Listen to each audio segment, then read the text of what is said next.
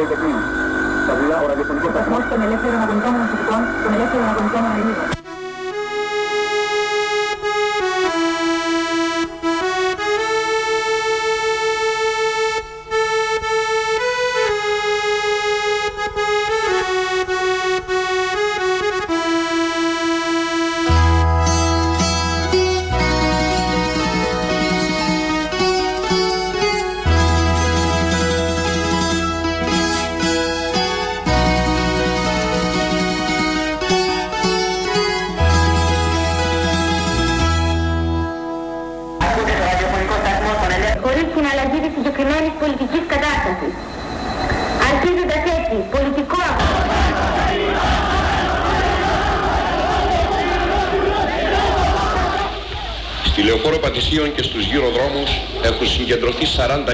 διαδηλωτές. Μια μεγάλη διαδήλωση εργατών που προσπαθεί να διασπάσει τον κρυό της αστυνομίας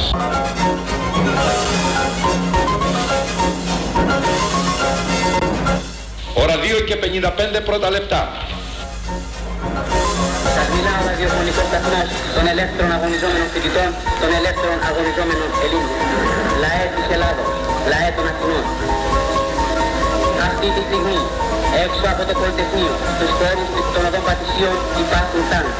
Οι Έλληνες που βρίσκονται μέσα στο Πολυτεχνείο, έξω από το Πολυτεχνείο και στους άλλους δρόμους των Αθηνών, ξέρουν πώς θα φευθούν τα τάγκ. Ξέρουν ότι οι φαντάροι που βρίσκονται πίσω από το μέταλλό τους, οι καρδιές αυτών των φαντάρων είναι μαζί τους. Ξέρουν ότι οι φαντάροι δεν θα αποφασίσουν ποτέ να πατήσουν σκανδάλι ενάντια στον άοπλο, τον άμαχο πληθυσμό.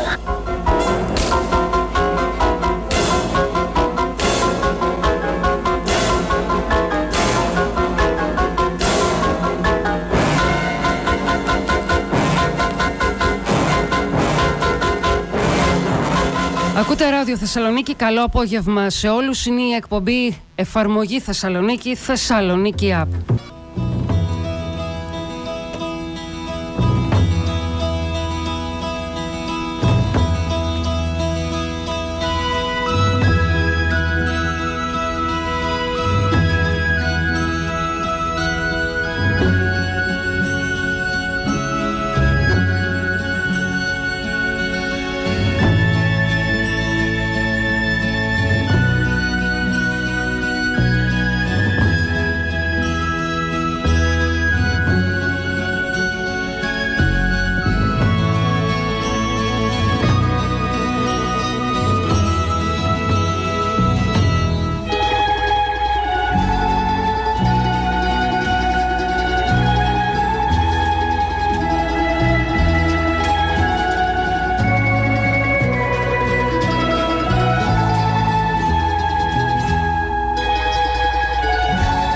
Ήταν 14 Φλεβάρι του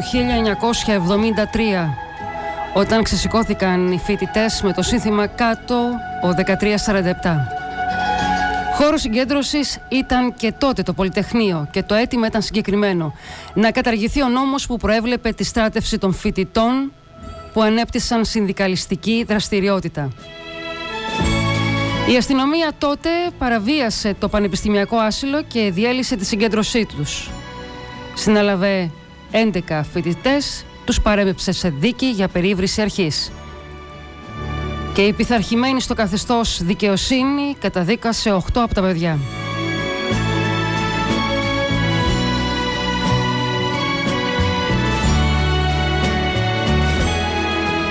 Εννιά μέρες μετά το ξεσήκωμα στις 23 Φλεβάρι του 1973 οι φοιτητές έκαναν κατάληψη της νομικής σχολής στην Αθήνα. Ζήτω η ελευθερία, κάτω η Χούντα ήταν τα συθήματα που κυριάρχησαν. Τα πλήθη περνούσαν και ξαναπερνούσαν κάτω από τη νομική σχολή για να πάρουν ανάσες ελευθερίας από τα εξεγερμένα παιδιά. Εδώ Πολυτεχνείο, εδώ Πολυτεχνείο.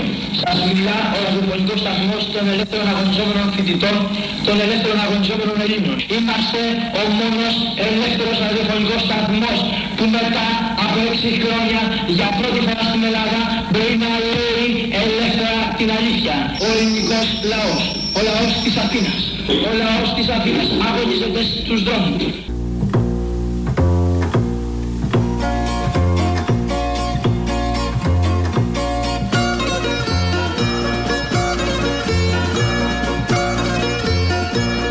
Τα γεγονότα του Πολυτεχνείου το Νοέμβρη του 1973 άρχισαν με μία συγκέντρωση στο προάβλιο του Πολυτεχνείου. Ήταν 14 Νοέμβρη, Τετάρτη πρωί. Οι φοιτητές αξίωναν να γίνουν οι εκλογές στους φοιτητικούς συλλόγους το Δεκέμβριο, όπως είχε καθοριστεί, και να μην αναβληθούν για το Φλεβάρι του 1974, όπως ήθελε η Χούντα. Και ακόμα ζήτουσαν οι εκλογές να διεξαχθούν από εφορευτικές επιτροπές που θα καθορίζονταν με δημοκρατικές διαδικασίες και όχι από τους άριστους φοιτητές όπως επιζητούσε η Χούντα. Κήρυξαν αποχή από τα μαθήματά τους. Οι ίδιες συγκεντρώσεις έγιναν εκείνο το πρωί στη νομική και την ιατρική σχολή. Οι φοιτητές της νομικής έβγαλαν ψήφισμα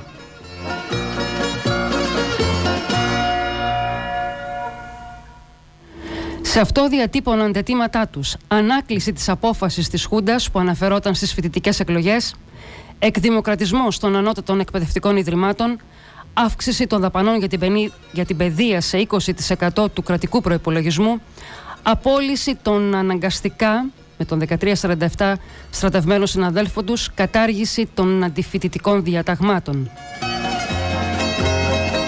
Με σημαία τους, το ψήφισμα αυτό κατέβηκαν στο Πολυτεχνείο.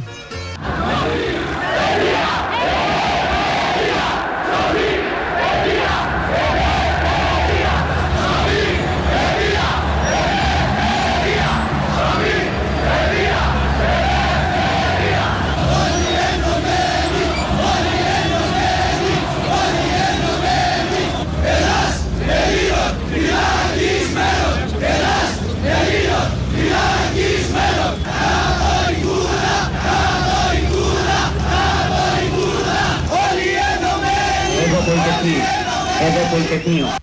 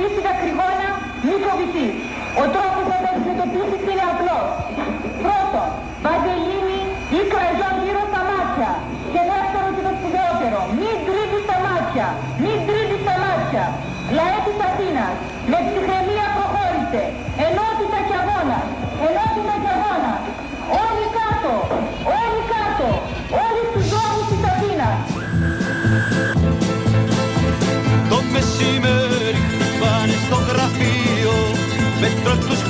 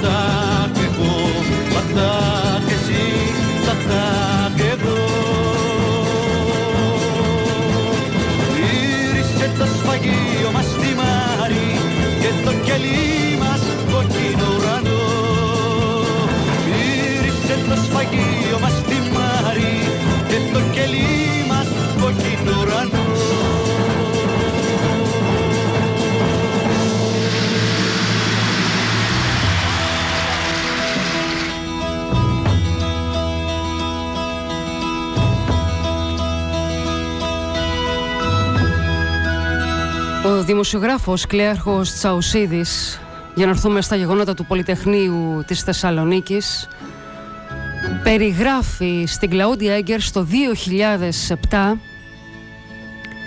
το τι έζησε τότε τις ημέρες του Πολυτεχνείου στη Θεσσαλονίκη. Τότε που χιλιάδες φοιτητές βρέθηκαν το βράδυ της Παρασκευής 16 Νοεμβρίου μέσα στην Πολυτεχνική Σχολή για να δώσουν το δικό τους αγώνα ενάντια στη δικτατορία. Τα ξημερώματα του Σαββάτου 17 Νοέμβρη, εκατοντάδες φοιτητές αναγκάστηκαν με την απλή των όπλων να εγκαταλείψουν την κατάληψη και βρέθηκαν για μέρες στα κρατητήρια και τα αστυνομικά τμήματα, ενώ άλλοι φυλακίστηκαν. Ακούστε πώς περιγράφει τα γεγονότα ο εκλειπών πλέον κλέαρχος Τσαουσίδης το 2007 στην Κλαούντια Έγκερς. Ο δημοσιογράφος Κλέαρχος Τσαουσίδης ήταν μέσα στο Πολυτεχνείο. Έζησε τις στιγμές αντίδρασης με τους χιλιάδες φοιτητές μέσα στην Πολυτεχνική Σχολή. Αρχικά μάζευε χα- φάρμακα και μετά ανέλαβε τον ραδιοφωνικό πομπό. Για μένα, ξέρετε, δεν, δεν απομονώνονται τα γεγονότα. Υπάρχει μια αλληλουχία σε όλη την περίοδο της δικτατορίας. Είτε όταν ε, με επικεφαλής τον Τριαντάφυλλο, τον Μηταφίδη και τον Αντώνη Τολιάκο, τον καθηγητή, είχε στηθεί η λαϊκή πάλι, μια οργάνωση που ξεκίνησε από τη φιλοσοφική Θεσσαλονίκης και μετά απλώθηκε. Ήσαμε και την άνοιξη του 73 όταν στη Μένα Αθήνα είχαμε τα γεγονότα τότε της νομικής. Εδώ η μεγάλη σύναξη έγινε στην πλατεία του Χημείου. Για πρώτη φορά εμφανίστηκαν και οι συντεταγμένες ομάδες των τραμπούκων της Χούντας. Δυστυχώς τραμπούκοι τότε ήσαν και κάποιοι φοιτητές και πάρα πολλοί σπουδαστές της σχολής σωμάτων, ε, στρατιωτική ιατρική δηλαδή κλπ. Τώρα το Πολυτεχνείο προετοιμαζόταν και προετοιμαζόταν ε, από στελέχη διαφόρων παρανόμων οργανώσεων αλλά και των ημινομίμων ε, ξέρετε ήταν μια περίεργη κατάσταση εθνικοτοπικοί σύλλογοι που είχαν ιδρυθεί ε, μόλις ε, σταμάτησε να ισχύει ο στρατιωτικός νόμος και μέσα από τους οποίους γινόταν μια κατ' επίφαση νόμιμη δουλειά και αρκετή παράνομη. Λοιπόν, ε, γίνονταν πολλές συνάξεις ε, σε διάφορα σπίτια. Εντάξει, θυμάμαι κιόλας κάποια αν θέλετε, είναι του Νίκου του Φωτίου, του σημερινού καθηγητή του φιλόλογου, στο Χαριλάου τότε. Ένα δικό μου που μέναμε μαζί με τον Χρήστο το Ζαφύρι, στην Αρχαιολογικού Μουσείου πίσω από το Γενιτζαμί, ε, μιας κοπέλας στη Βελισσαρίου. Ήταν αρκετά αυτά τα σπίτια όπου προσπαθούσαμε να βάλουμε κάτω τα πράγματα 10, 15, 20 άνθρωποι που εκπροσωπούσαμε ό,τι εκπροσωπούσαμε τέλος πάντων και να προχωρήσουμε σε μια πια ανοιχτή σύγκρουση με τη Χούντα. Φυσικά δεν είχαμε υπολογίσει αυτό που θα γινότανε, δηλαδή την ανατροπή του Παπαδόπουλου από τον Ιωαννίδη που παράλληλα πήγαινε χωρίς εμείς να το γνωρίζουμε και φυσικά αναγκαστήκαμε να επισπεύσουμε γιατί έτρεξαν τα γεγονότα του Πολυτεχνείου της Αθήνας και θελήσαμε κι εμείς να, να είμαστε μαζί. Δεν ήμασταν τόσο όριμοι όσο οι Αθηναίοι συνάδελφοι, ούτε η κοινωνία της Θεσσαλονίκης, ας τα πούμε αυτά. Στην Αθήνα υπήρχε συμπαράσταση από τον κόσμο, εδώ δεν υπήρξε συμπαράσταση. Ίσως λόγω του απομονωμένου του χώρου του Πολυτεχνείου, ε, ήταν αρκετά διαφορετικός και από σήμερα. Ε, η Νέα Εγνατία ήταν ένα στενό δρομάκι που πέρναγε από εκεί μπροστά. Έτσι ήταν πάρα πολύ εύκολο για τους ασφαλίτες και το στρατό να το αποκλείσουν όπως και το απέκλεισαν. Εν πάση περιπτώσει όμως δεν ήταν όριμη και η κοινωνία μας ε, για ξεσκομό. Ήταν φοβισμένη, πολύ φοβισμένη. Οι μόνοι γονείς που θυμάμαι εγώ που ήρθαν απ' έξω ήσαν κάποιοι που παρακαλούσαν τα παιδιά τους να φύγουν, δεν τα φύγουν από την κατάληψη δηλαδή του Πολυτεχνείου Θεσσαλονίκης. Πώς θυμάστε εκείνη τη βραδιά; Δέστε, ε, εγώ μπήκα, βγήκα γιατί πηγαίναμε με μια συντρόφισσα μου την και τη σακέτα και μαζεύαμε φάρμακα. Ε, μου είχαν αναθέσει αυτό το πράγμα να κάνω και τελικά ξαναμπήκα και έμεινα οριστικά γύρω στις 7.30 το βράδυ όταν πια οι τραμπούκοι είχαν αποκλείσει, μας χτύπησαν κιόλας την ώρα που προσπαθούσαμε αλλά βγήκαν κάποια παιδιά κριτικοί μάλιστα, τους θυμάμαι και έναν έναν, μας σώσαν από τα χέρια τους και ξαναμπήκαμε μέσα στο Πολυτεχνείο. Οργανώθηκε η ζωή μας με τρόφιμα, με φάρμακα. Πότε μπήκατε μέσα για πρώτη φορά; Ε, η κατάληψη άρχισε την ίδια μέρα της Παρασκευής το πρωί αλλά επισημοποιήθηκε γύρω στις 5 το απόγευμα με συνελεύσεις ε, ανασχολή. Με πόσα άτομα να μπαίνουν μέσα για πρώτη φορά; Ε, στην αρχή πρέπει να ήταν λίγες εκατοντάδες. Μετά, ξέρετε, υπάρχει μια εκτίμηση για 2.500. Δεν μπορώ να σας πω γιατί. Γιατί εγώ κλείστηκα μετά στον Πομπό.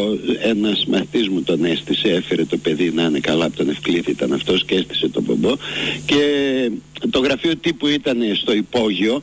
Ε, εμείς ήμασταν σε όροφο. Δεν, δεν είχα εικόνα. Εκείνο που θυμάμαι πάρα πολύ χαρακτηριστικά είναι ότι υπήρχαν αίθουσες όπου ε, όταν πια βράδιασε τα παιδιά που είχαν γύρι ήσαν ο ένας πάνω στον άλλον κυριολεκτικά. Τι να σας πω, κάποιοι συναγωνιστές από εκείνη την εποχή μου λένε ότι πρέπει να ήμασταν 2.500. Σέβομαι την άποψή τους. Μεταφέρετε μας το κλίμα. Τι έγινε εκείνο το βράδυ; Το κλίμα ήταν ε, ελαφρώς ε, τρελό με την έννοια ότι ξέραμε πάρα πολύ καλά τι πρόκειται να γίνει. Θα αναφερθώ εις τρία τμήματα απευθυνόμενος προς εμάς. Πάλι θα αποτολμήσω επαφή με τους γιατρούς. Ασθενήν έχουμε, εις το γύψο τον βάλαμε, τον δοκιμάζομαι εάν μπορεί να περπατάει με το γύψο, σπάζομαι τον αρχικό γύψο και ενδεχομένως περιορίζομαι τον καινούριον εκεί που χρειάζεται. Ενδεχομένως το δημοψήφισμα θα είναι μια γενική θεώρηση των ικανοτήτων του ασθενούς. Ας προσευχηθούμε να μην χρειάζεται ξανά γύψον. Εάν χρειάζεται θα του τον βάλουμε. Και το μόνο που μπορώ να σας προσχεθώ είναι να σας καλέσω να δείτε κι εσείς το πόδι χωρίς γύψο.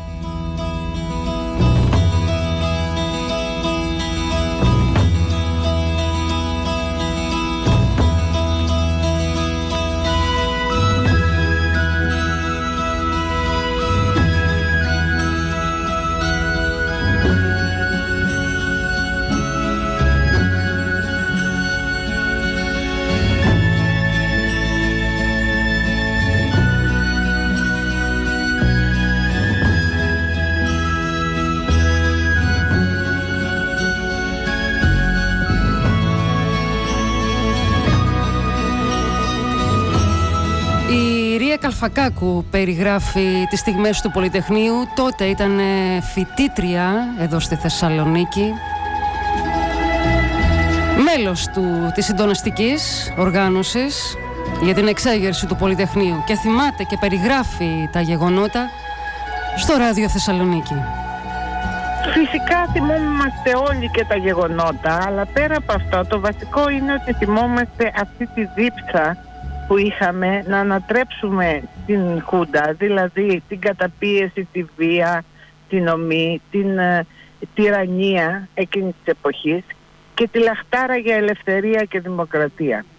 Αυτά είναι τα βασικά που μας ενώνανε και αυτά είναι τα κύρια για τα οποία αισθανόμαστε νομίζω όλοι όσοι συμμετείχαμε τότε και οι 3.000 της Θεσσαλονίκης και οι πολλές χιλιάδες στην Αθήνα και αλλού αυτά είναι που θυμόμαστε με υπερηφάνεια σήμερα και που σηματοδότησαν τα νιάτα μας αλλά και τη ζωή μας. Κυρία Καλφακάκου, τότε, εκείνη την περίοδο, στο Πολυτεχνείο της ε, Θεσσαλονίκης, τι, τι κλίμα επικρατούσε, τι κατάσταση; Ε, είχε ξεκινήσει ένα-ενάμιση χρόνο πριν η ιστορία της, ε, ε, της έκφρασης διαμαρτυρίας ενάντια στη Χούντα. Από μόλις η Χούντα φιλελευθερωποιήθηκε άρχισαν οι αντιδράσεις. Ε, δηλαδή είχαν αρχίσει να ακούγονται τα συνθήματα κάτω. Η Χούντα θέλουμε δημοκρατία, θέλουμε ελευθερία, ε, να φύγουν οι δικτάτορες κτλ. Ε, και βέβαια η κορύφωση ήταν ε, το Πολυτεχνείο, στο οποίο το κλίμα ήταν ε, κάτι ανάμεσα σε ενθουσιασμό, ελπίδα και προσπάθεια πραγματικά ε, να ρίξουμε τη Χούντα μέσα από την εξέγερση και την αντίστασή μας.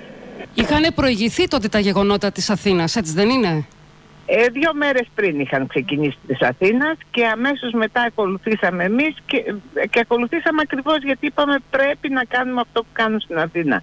Πρέπει και εμείς να κάνουμε την κατάληψη για να, σαν σύμβολο του αγώνα για να πέσει η Χούντα. Κυρία Καλφακάκου, εσείς ήσασταν στο συντονιστικό τότε; Ε, στο ευρύτερο συντονιστικό της, της, ε, ναι, της κατάληψης, ναι. Ήσασταν φοιτήτρια, ήσασταν νέα. Δεν φοβηθήκατε; Πιτσιρίκα θα έλεγα. ναι, δεν φοβηθήκατε; Πολύ. Φόβος ήταν μαζί με την ελπίδα, η βία ήταν μαζί με την ε, δίψα για ελευθερία. Όλα αυτά πηγαίναν δίδυμα. Ε, είχαμε εξάλλου, δεν ήταν απλώς ότι φοβόμαστε έτσι αόριστα, είχαμε υποστεί και τρομοκρατία και βία και ξύλο και απειλές όλη την προηγούμενη χρονιά. Δεν πηγαίναμε αθώοι δηλαδή πολλοί από εμάς στο Πολυτεχνείο, ξέραμε τι, ε, τι σημαίνει αυτό, τι μπορεί να σημαίνει, τι συνέπειες μπορεί να έχει αλλά την, ε, το φόβο το ξεπερνούσε η ανάγκη να παλέψουμε ε, για τη δημοκρατία.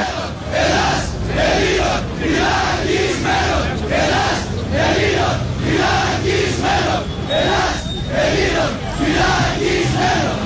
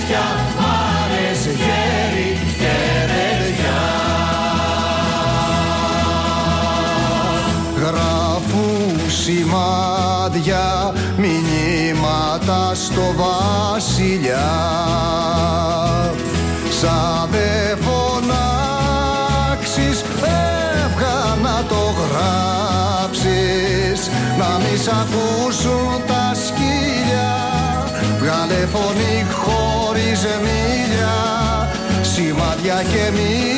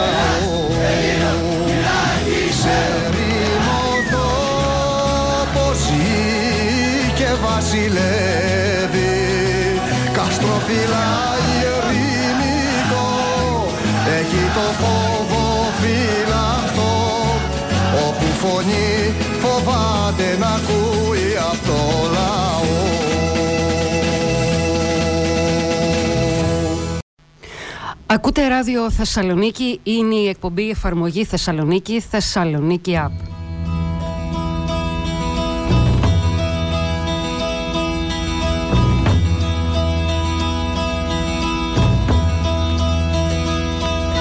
Συνεχίζουμε το αφιέρωμα στο Πολυτεχνείο και στα γεγονότα που έλαβαν χώρα στην πόλη μας, εδώ, στη Θεσσαλονίκη.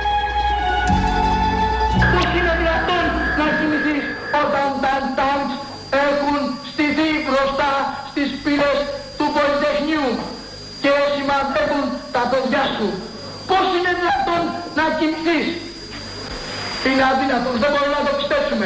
Γι' αυτό ακόμη αυτή τη στιγμή αγωνιζόμαστε. Γι' αυτό αυτή τη στιγμή ακόμη μιλάμε. Γιατί θα έρθεις κοντά μας. Γιατί θα κατεβείς σήμερα, αυτή τη στιγμή που το μαθαίνεις. Αυτή τη στιγμή θα κατεβείς και θα συνεχίσεις τον αγώνα μας. Και αν αυτή τη στιγμή μας πιάσουν. Και αν ακόμη αυτή τη στιγμή μας σκοτώσουνε. Ναι, δεν φοβόμαστε να πεθάνουμε. Δεν φοβόμαστε όταν θα πεθάνουμε ελεύθεροι.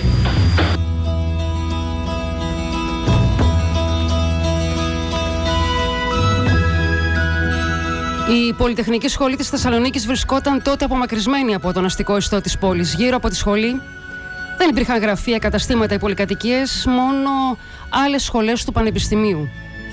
Η πόλη ήταν αστυνομοκρατούμενη, με σκληρούς ελέγχους, περισσότερο ακόμα και από την Αθήνα. Μια Θεσσαλονίκη που είχε ζήσει την ιστορία του παρακράτους με δολοφονίες και συλλήψεις. Παντού κυριαρχούσε ο φόβος, χωρίς να λείπουν οι οργανώσεις κατά της δικτατορίας. Την Παρασκευή 16 Νοεμβρίου, έπειτα από την κατάληψη της Πολυτεχνικής στην Αθήνα, οι φοιτητές της Θεσσαλονίκης αποφασίζουν να κάνουν κατάληψη στο Πολυτεχνείο. Από το απόγευμα άρχισαν να σειραίουν στη σχολή χιλιάδες φοιτητές και δημιουργήθηκαν ολιγομελείς επιτροπές οι οποίες αποφάσιζαν για την πορεία των κινητοποιήσεων.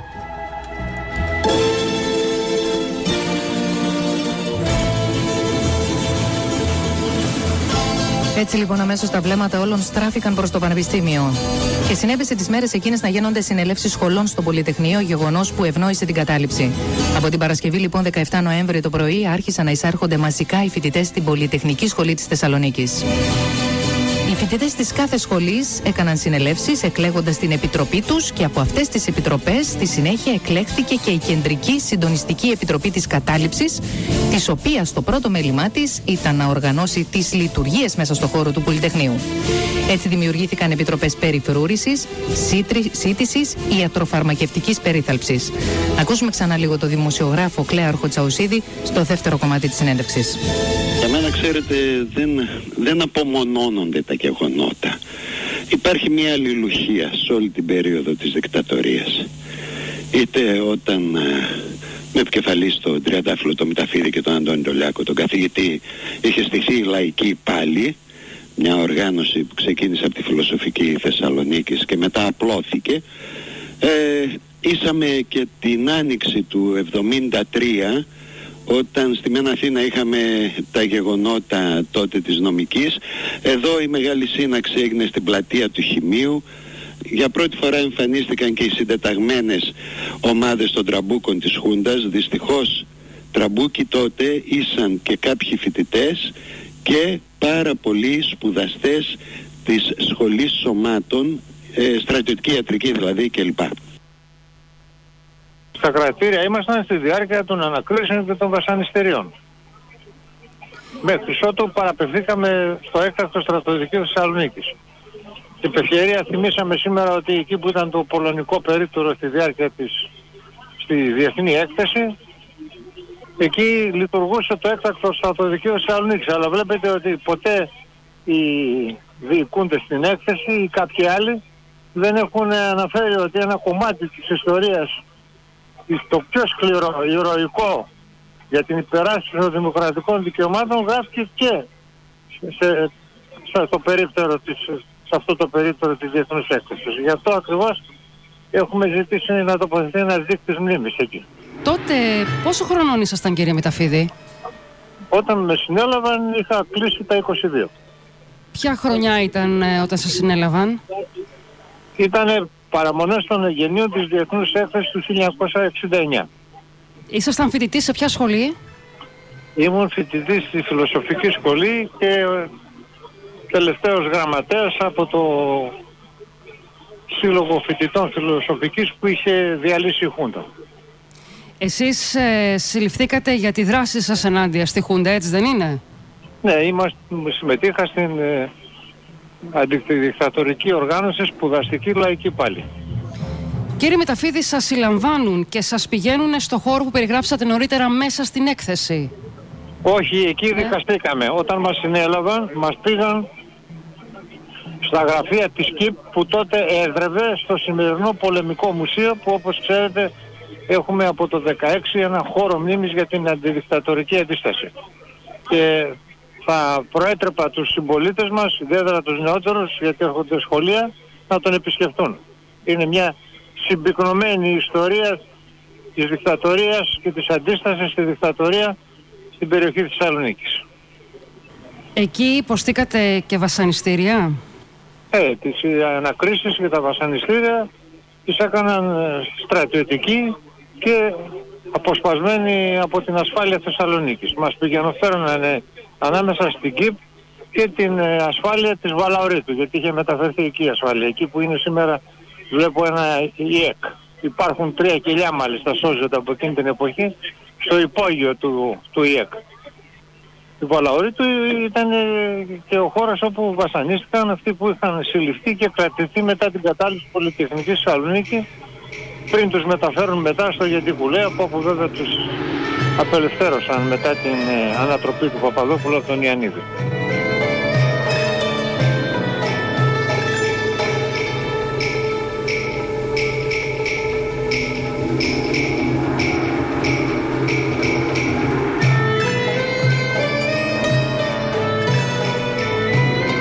Ο Ο Ιωάννης Γκυργούδης, συνταξιούχος μαθηματικός σήμερα, έζησε ως φοιτητής το ομό και φασιστικό καθεστώς της δικτατορίας.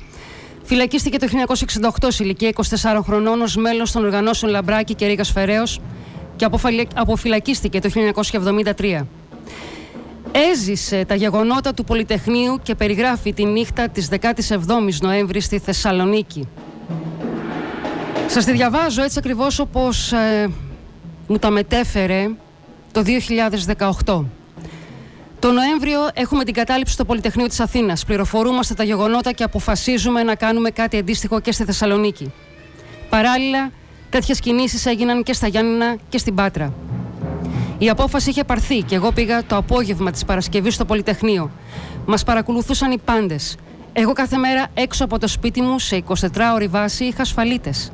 Συγκροτήθηκαν επιτροπές κατά τη σχολή, όπως και επιτροπές φύλαξης των εργαστηρίων και επιτροπή τύπου, που οι φοιτητές της Πολυτεχνικής έστησαν ένα ραδιοφωνικό σταθμό, ο οποίος εξέμπεμπε στους 1450 χιλιόκύκλου και καλούσε τον κόσμο σε συμπαράσταση και κινητοποίηση. Μέσα στο Πολυτεχνείο υπήρχαν φοιτητές διαφόρων σχολών. Πρέπει να ήμασταν πάνω από 3.000 φοιτητές.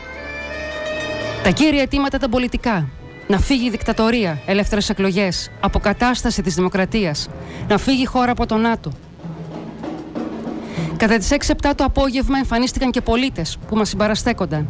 Το βράδυ, γύρω στη μία τα μεσάνυχτα, η αστυνομία και ο στρατός άρχισε να διώχνει το συγκεντρωμένο πλήθος. Περικύκλωσαν το Πολυτεχνείο και δύο τάγκς παρατάχθηκαν στην είσοδο. Παράλληλα, είχαμε επικοινωνία με την Αθήνα και μαθαίναμε τα γεγονότα που συνέβαιναν εκεί. Η αστυνομία μας ζητάει να αποχωρήσουμε. Εμείς ζητάμε την παρέμβαση εισαγγελέα για να φύγουμε ασφαλείς. Ο εισαγγελέας ήρθε και υποσχέθηκε φωνάζοντας με την Τουντούκα ότι κανείς δεν θα πάθει τίποτα. Κάτι το οποίο δεν συνέβη. Κατά τις 3 το ξημέρωμα αρχίσαμε να βγαίνουμε, πήκαν μπροστά τα τάγκς και οι ασφαλίτες διάλεγαν ποιους θα έπιαναν. Έγιναν πάρα πολλές συλλήψεις. Δεν χωρούσαμε στα κρατητήρια και στα αστυνομικά τμήματα. Ήταν όλα σφιχτικά γεμάτα.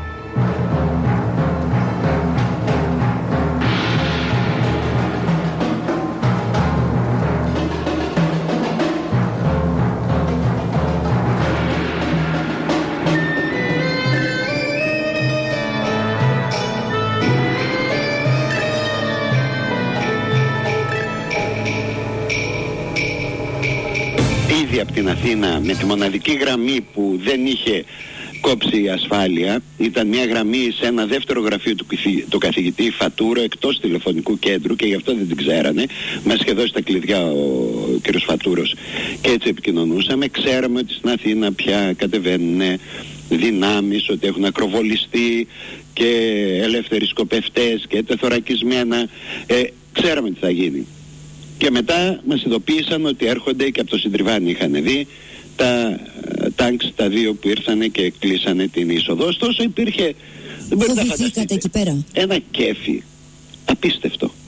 Δηλαδή, άρνια κινδύνου θέλετε. Ξέραμε πολύ καλά, κάποιοι ήμασταν λίγο πιο μεγάλοι, έτσι και ξέραμε πολύ καλά τι θα γίνει. Και δεν πέσαμε έξω, μάλλον εντάξει, τουλάχιστον εδώ δεν σκότωσαν. Αλλά ακόμη και όταν ήρθαν τα τάγκς και ήρθε ένας κατάπτυστος εισαγγελέας ε, γιατί προσέξτε γιατί λέω κατάπτυστος είχε αρθεί ο στρατιωτικός νόμος. Και αυτό που κάνουν ήταν παράνομο. Είχαν παραβιάσει άσυλο τα πάντα ό,τι μπορείτε να φανταστείτε. Ένας πρίτανης γελίος μόνο έτσι μπορώ να τον χαρακτηρίσω που υποσχέθηκε στην αντρική του τιμή ότι δεν θα πειράξουν κανένα μας. Και όταν μπήκαν τα παιδιά που διαπραγματεύονταν ο Μακαρίτης, ο Θωμάς ο Βασιλιάδης μαζί με το Χρυσάφι τον Ιορδάνογλου και δεν θυμάμαι ποια κοπέλα αυτοί διαπραγματεύτηκαν και όταν ξαναμπήκαν μέσα και είπαν ότι μας ζητούν να παραδοθούμε τώρα είπαμε όχι το πρωί. Εμείς θα βγούμε το πρωί τότε άρχισαν να οπλίζουν οι στρατιώτες απ' έξω. Ξανασυζητήθηκε στο συντονιστικό αποφασίστηκε να παραδοθούμε και στηριχτήκαμε. Είπαμε πρίτανης να πάρει ευχή να πάρει έτσι εισαγγελέας. Άντε τους ασφαλίτες δεν τους είχαμε καμία μα καμία εμπιστοσύνη. Ε, και όμως με το που βγήκαμε συλλάβαν 210 το ξύλο άρχισε από εκεί από την πύλη του Πολυτεχνείου μπροστά. Μπροστά στα μάτια μου κλωτσίσαν με τον πιο χιδαίο τρόπο το Χρυσάφι τον Ιορδάνογλου, τον τζάκισαν κυριολεκτικά.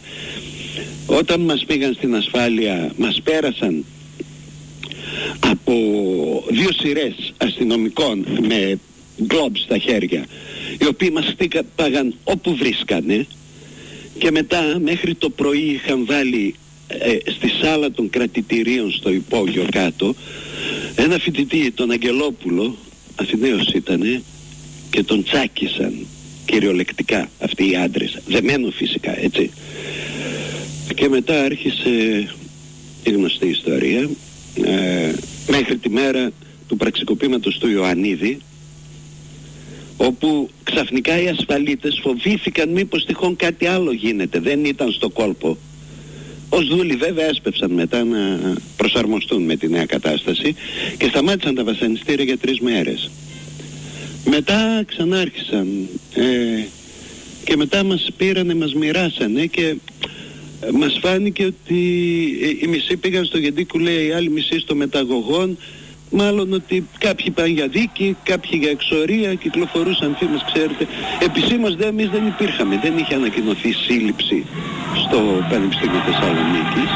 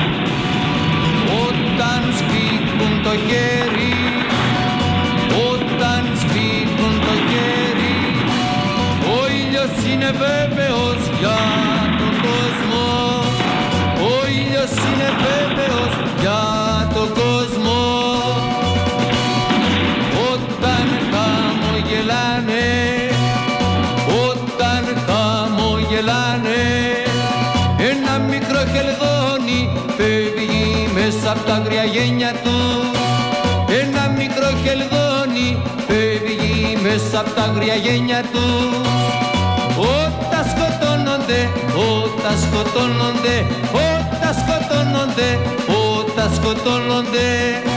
Η ζωή τραβάει την ανηφόρα, η ζωή τραβάει την ανηφόρα. Με σημαίες, με σημαίες και με τα μπουρλά. Η ζωή τραβάει την ανηφόρα, η ζωή τραβάει την ανηφόρα. Με σημαίες, τα μπουρλά Επιτρέψτε μου να, να ανοίξουμε ένα μικρό παραθυράκι, κυρία Καλφακάκου. Ναι. Και να μου περιγράψετε μία από αυτές τις στιγμές βίας. Τις προσωπικές ή τις γενικότερες; Τις προσωπικές, τις δικές σας.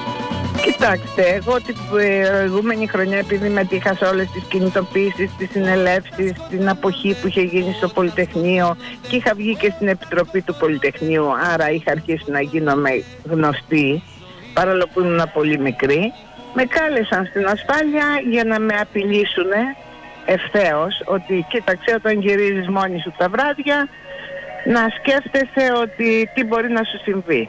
Συν και να με χτυπήσουν. Το ίδιο έγινε και μέσα στο Πολυτεχνείο όταν συλληφθήκαμε και ε, μείναμε ένα μήνα φυλακισμένοι 36 άτομα εκ των οποίων οι, εκ- οι πέντε γυναίκες. Μία από τις γυναίκες ήμουνα και εγώ και φυσικά εκεί υποστήκαμε βία. Και τρομοκρατία βέβαια, αλλά και που είναι χειρότερη σας πληροφορώ από τη βία. Δηλαδή εγώ πιο πολύ θυμάμαι τις μέρες που καρδιοχτυπούσα πότε θα με φωνάξουν επάνω και θα με χτυπήσουν παρά την ώρα που με χτυπούσαν. Πού, πού φυλακιστήκατε, πού ήταν όλο αυτό; Στα υπόγεια της Βαλαωρίτου που ήταν τότε η ασφάλεια. Στα υπόγεια μιλάμε δηλαδή σε κάτι κελιά μικρά, σκοτεινά, χωρίς τίποτα μέσα, που κοιμόμασταν στο πάτωμα και ευτυχώς οι γονείς μας μας έστειλαν κουβέρτες για να μην κοιμόμαστε στο τσιμέντο. Αμέσως μετά την ε, κατάληψη, το, τη νύχτα τρεις έγινε στην Αθήνα, τέσσερις εδώ το πρωί αν θυμάμαι καλά, Ήρ- που ήρθαν τα τάγκς, η αστυνομία, οι στρατιώτες, κλούβες και συνελήφθησαν γύρω στα 250 άτομα. Στο τέλος έγινε ένα ξεσ- ξεκαθάρισμα ας πούμε ε, την άλλη μέρα και μείναμε 36 πιο γνωστοί προτεργάτες, δεν ξέρω πώς να το πω. Ποια ονόματα θυμάστε που ήταν μαζί σας; Πάρα πολλούς, ο γνωστότερος τον οποίο, στο οποίο τη μνήμη, τη μνήμη πάμε να τιμήσουμε και τώρα έξω από το Πολυτεχνείο είμαι, είναι ο Θωμάς ο Βασιλιάδης που έφυγε νωρίς ε, στα 38 του χρόνια και ε, πολλοί λένε ότι σε αυτό έπαιξαν ρόλο και τα βασανιστήρια που είχε υποστεί ε, πάρα πολλά βασανιστήρια γιατί ήταν και σε παρανομή οργάνωση, είχε κάνει φυλακή, τον είχαν συλλάβει ε, ξανά γιατί έριχνε προκηρύξεις ε, τότε που έκανε αυτό το δημοψήφισμα η Χούντα για το Βασιλιά και μετά τον συνέλαβαν και στο Πολυτεχνείο. Τέλος πάντων ο Θωμάς ο Βασιλιάς ήταν ένα σύμβολο του αγώνα εκείνη την εποχή και τον τιμούμε ακόμα και σήμερα κάθε χρόνο στο Πολυτεχνείο. Μάλιστα. Αλλά πέρα από αυτούς είναι η Κλοπάτρα η Παπαγεωργίου, η εκφωνήτρια του Πολυτεχνείου, μια ατρόμητη πραγματικά γυναίκα, κοπέλα τότε, ε, που αντιστάθηκε στη Χούντα όλα, όλα εκείνα τα χρόνια και δεν φοβόταν τίποτα. Ήταν ο μ, Πάνος Ερμίδης, ο Χρυσάφης ο Ιορδάνογλου, ο Λέντζας, ο Πέτρος ο Οικονόμου, ε, ο Λευτέρης ο Μαλαξενάκης, ο Γιώργος ο Σμυρνής, η Μαρία η Μαυραγάνη, η Ντόρις της Σαλα- Σακλαμπάνη, ο, φυσικά ο Κλέαρχος ο Τσαουσίδης, ο συνάδελφός σας, ο δημοσιογράφος και φίλος που έφυγε και αυτός πρόσφατα. Έφυγε και, πρόσφατα, ναι. Ο Τάκης ο Καΐσης, ο δημοσιογράφος που ε, είχε έρθει, τότε δεν ήταν αυτός φοιτητής, αλλά είχε έρθει για να και έμεινε μαζί μας το βράδυ και τον συλλάβανε. Και βέβαια πάρα πολλοί άλλοι, στους οποίους ε, αυτή τη στιγμή ο Λάκης ο Προγκίδης, ε, σίγουρα ε, ξεχνάω με όλα τα 36 ονόματα, μπορείτε να τα βρείτε, έχουν βγει και στο διαδίκτυο σήμερα. Πολλοί τα βγάλανε, για να μην ξεχνάμε.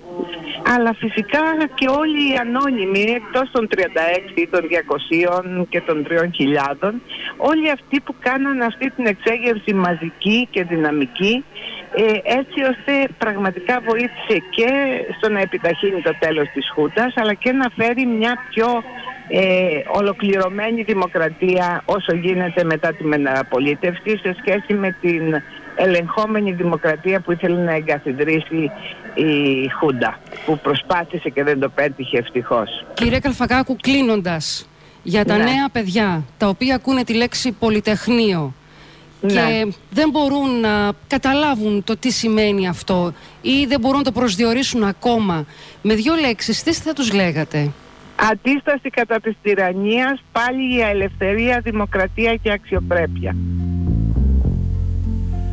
Πάμε κι εμείς στην αυλή του φθινόπορου πίσω απ' τα πετρωμένα στάχια του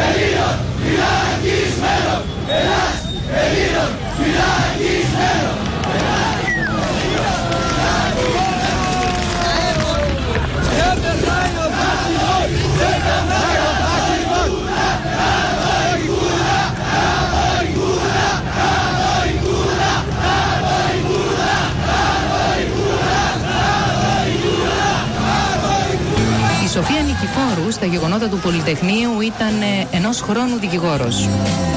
Μπορεί να μην συμμετείχε ενεργά στα γεγονότα μέσα από την Πολυτεχνική Σχολή της Θεσσαλονίκης, συμμετείχε όμως στις κρυφές συναντήσεις που προετοίμαζαν το κλίμα αντίδρασης στη δικτατορία της Χούντας.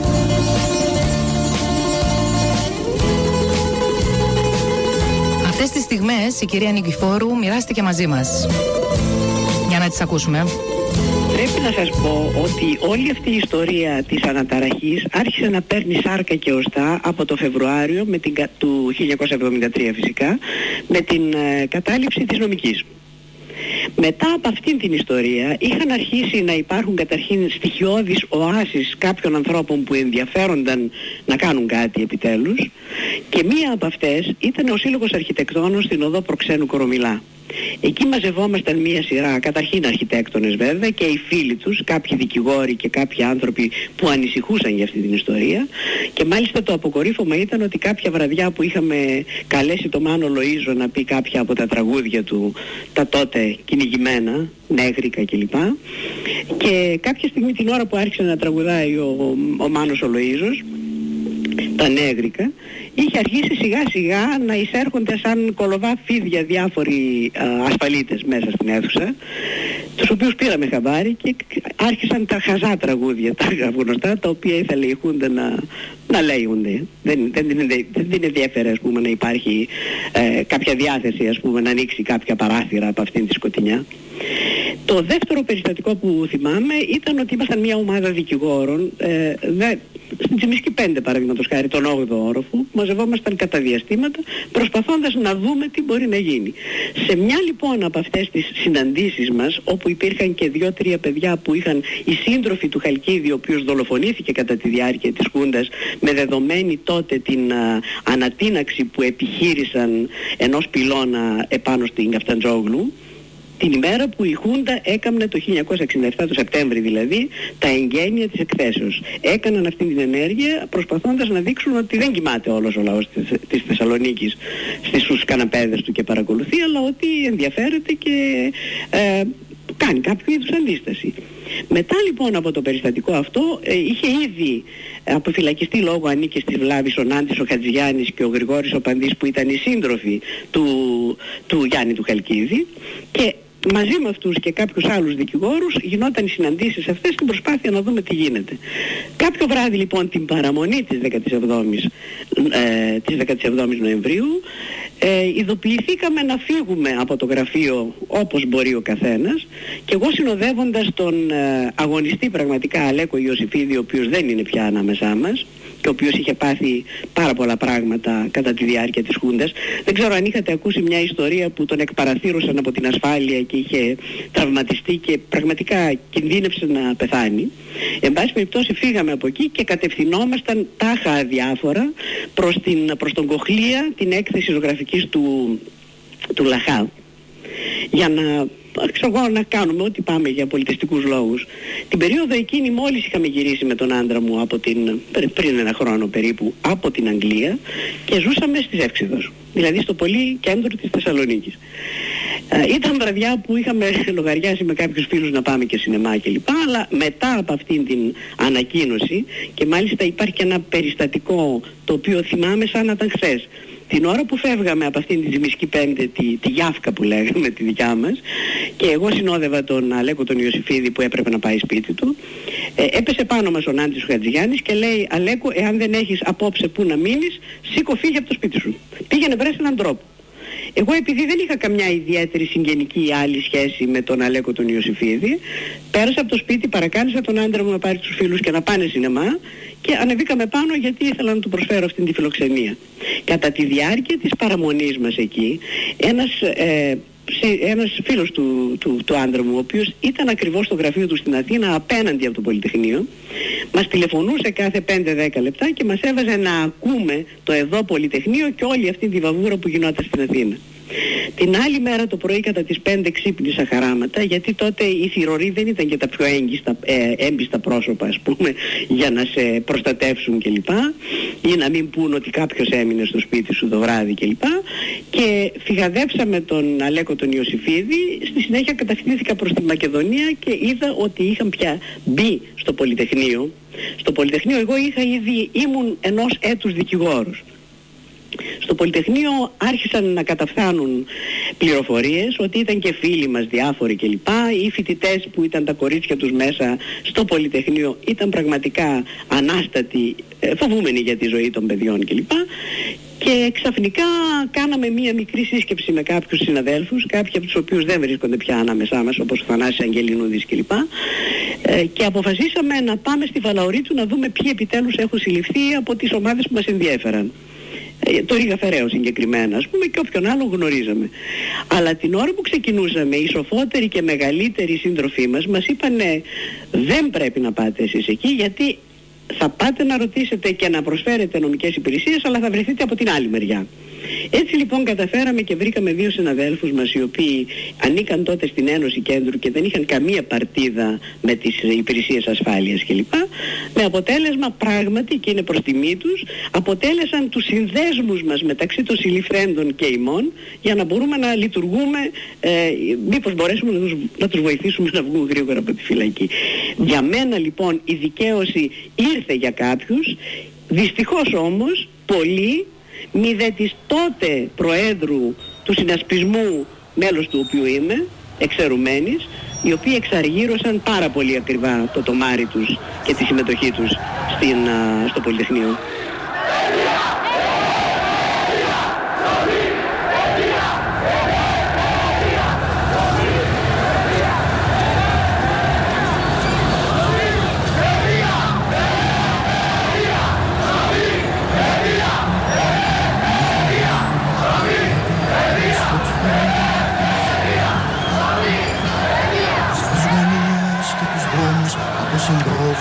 Συντρόφους, υποδόμους, φοιτητές. Κι εσύ έφεγγες στη μέση όλου του κόσμου κι ήσουν φως μου κατακόκκινη είναι η φάδα σε γιορτή. Σε γιορτή που δεν ξανάδα στη ζωή μου τη σκεφτεί η πλατεία ήταν άδεια και τρελός απ' τα σημάδια σαν σκυλί Με συνθήματα σκισμένα σε έναν έρωτα για σένα έχω χυθεί. Στα αμφιθέατρο σε ψάχνω στους διαδρόμους και τους δρόμους και ζητώ πληροφορίες και υλικό. Να φωτίσω τις αιτίες που μ' αφήνουνε μισό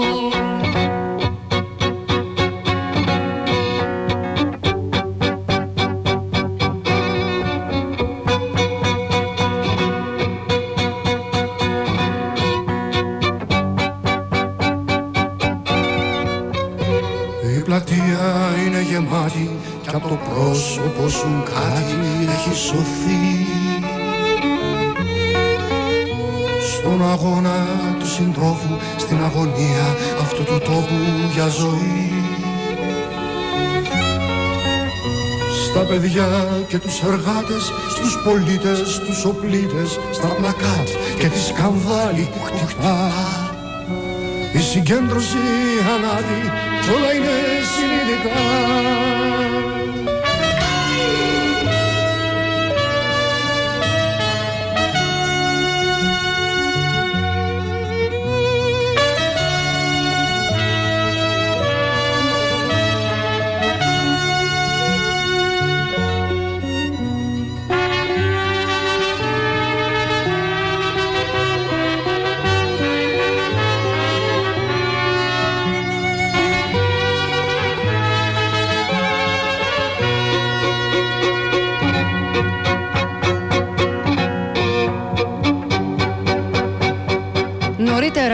σήμερα συνομιλήσαμε και με τον Τριαντάφυλλο Μηταφίδη, ο οποίος όπως ακούσατε σε προηγούμενο ηχητικό συνελήφθη το 69 και περιγράφει τις ε, μέρες που πέρασε στις φυλακές για περίπου τέσσερα χρόνια. Θυμάστε την ημέρα της σύλληψής σας; κάτι θυμάμαι. Είχε, είχε, είχε έρθει ένα ολόκληρο κομμάντο από ασφαλίτες και άντρες της ΚΙΠ με τα πιστόλια στα χέρια. Τις έβαλαν μέσα στο σπίτι.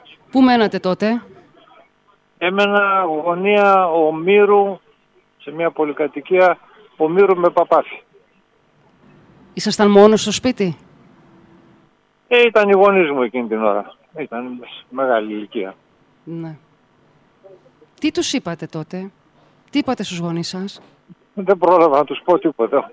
Τους ξαναείδα μετά από ένα μήνα όταν ε, πια η Χούντα είχε ε, ετοιμάσει και το παραπεπτικό βούλευμα στο στρατοδικείο. Μάλιστα. Είχα δει συγκεκριμένα τη μητέρα μου, ναι. Κύριε Μεταφίδη, τι ήταν αυτό που θα θέλετε να ακουστεί και δεν σας το ρώτησα. Ότι η αγωνιστική στάση ζωής είναι η κινητήρια δύναμη της ιστορίας. Ο κόσμος δεν μπορεί να αλλάξει με σκιαμαχίες στην τηλεόραση, με τα social media, όσο σημαντικά έχουν μια μεγάλη επιρροή στη ζωή μας, αλλά μέσα από τους κοινωνικούς αγώνες. Να μην, αυτό ήταν και το μεγάλο μάθημα του Πολυτεχνείου. Γιατί εγώ ανήκα στην πρώτη περίοδο της αντίστασης. Εμείς σαν τον Τυφλοπόντικα, συνθήκες παρανομίας, προσπαθούσαμε να σκάψουμε υπόγειες διαδρομές στις συνειδήσεις, ώστε, αλλά το, η καινούργια γενιά που μπήκε στη μάχη ήδη από το τέλος του, περίπου εκεί στο 1972, ήταν που κέρδισε θα λέγαμε το στοίχημα. Πάλεψε τη δικτατορία στον ανοιχτό αέρα. Κύριε Και το πλήρωσε βέβαια. Και το... Τι έχετε να θυμάστε κύριε Μηταφίδη από εκείνες τις ημέρες που ήσασταν κρατούμενος; Κοιτάξτε κάτι. Φυσικά είναι οι, οι οδυνηρές, πώς να τις ονομάσω, μνήμες από την κακοποίηση που είχαμε υποστεί από τους δήμιους της Χούντας, αλλά δεν κυριαρχεί αυτό παρά το ότι δεν βγήκαμε αλόβητοι από εκεί και καθώς πέρασε, περνούν και τα χρόνια και έχουμε μεγαλώσει αυτή τη στιγμή, βγαίνουν θα έλεγα σαν τα παλιά κρεολογήματα.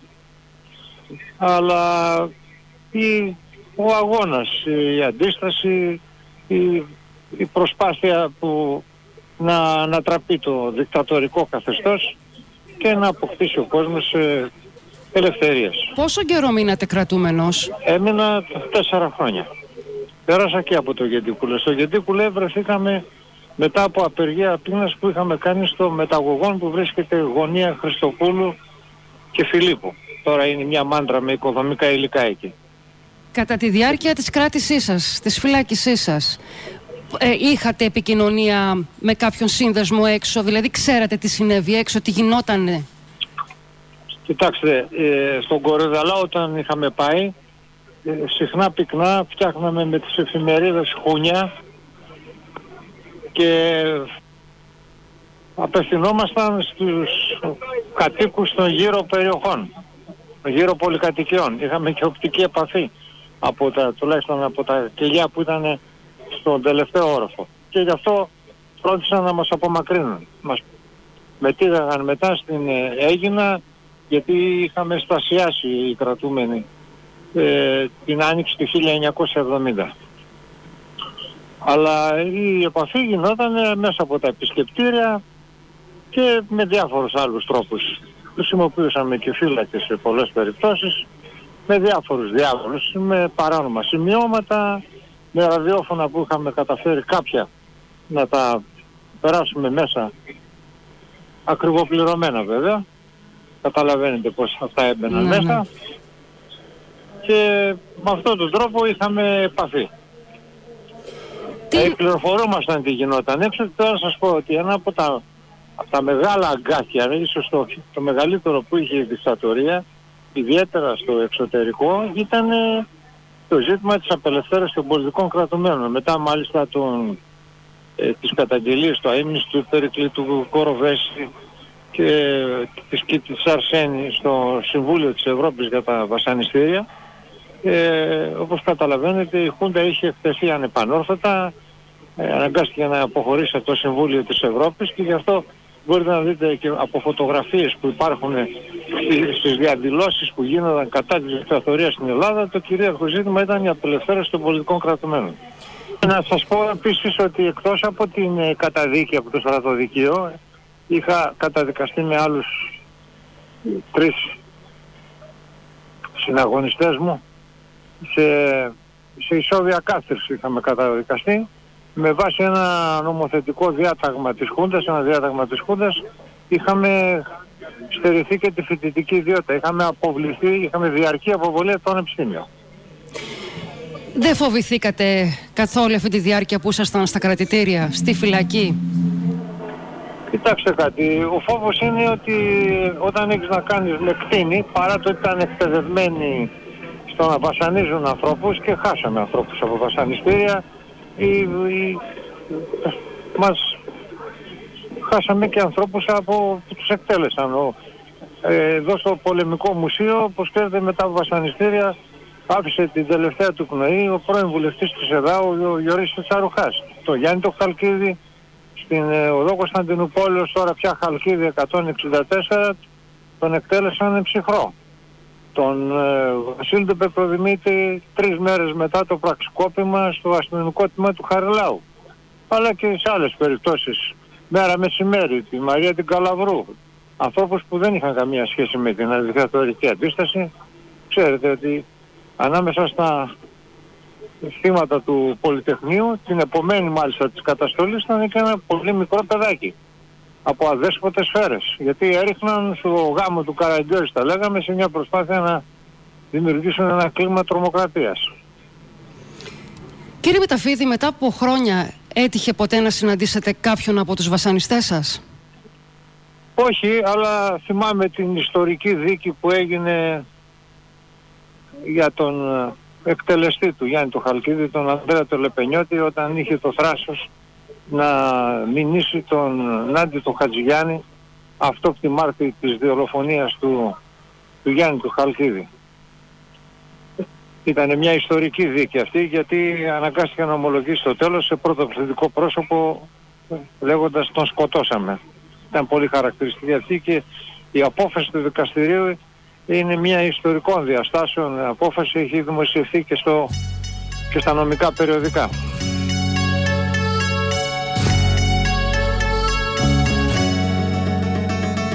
Πάγωσε η τζιμινιέρα κι απ' έξω από την πύλη. Εργάτες μαζεμένοι συζητάνε. Προχώρησε η μέρα με δάγωμένα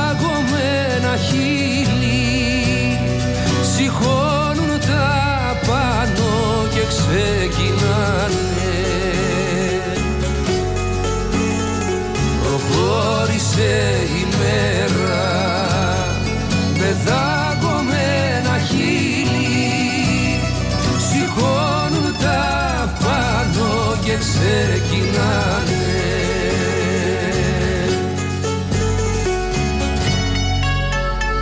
Ακούσαμε τη Ρία Καλφακάκου, τον Τριαντάφυλλο Μηταφίδη να μιλούν στο ράδιο Θεσσαλονίκη για τις ε, μέρες που ζήσανε στη Θεσσαλονίκη ε, τη διάρκεια της Χούντας. Του φεγγαριού τη χάση Επίσης ακούσαμε τους Κλέαρχο Τσαουσίδη, δημοσιογράφο, ο οποίος έχει φύγει από τη ζωή, αλλά και τη Σοφία Νικηφόρου, να μιλούν το 2007 στην Κλαούντια Έγκερς για το Πολυτεχνείο της Θεσσαλονίκης. Κανείς δεν θα περάσει Χάλιο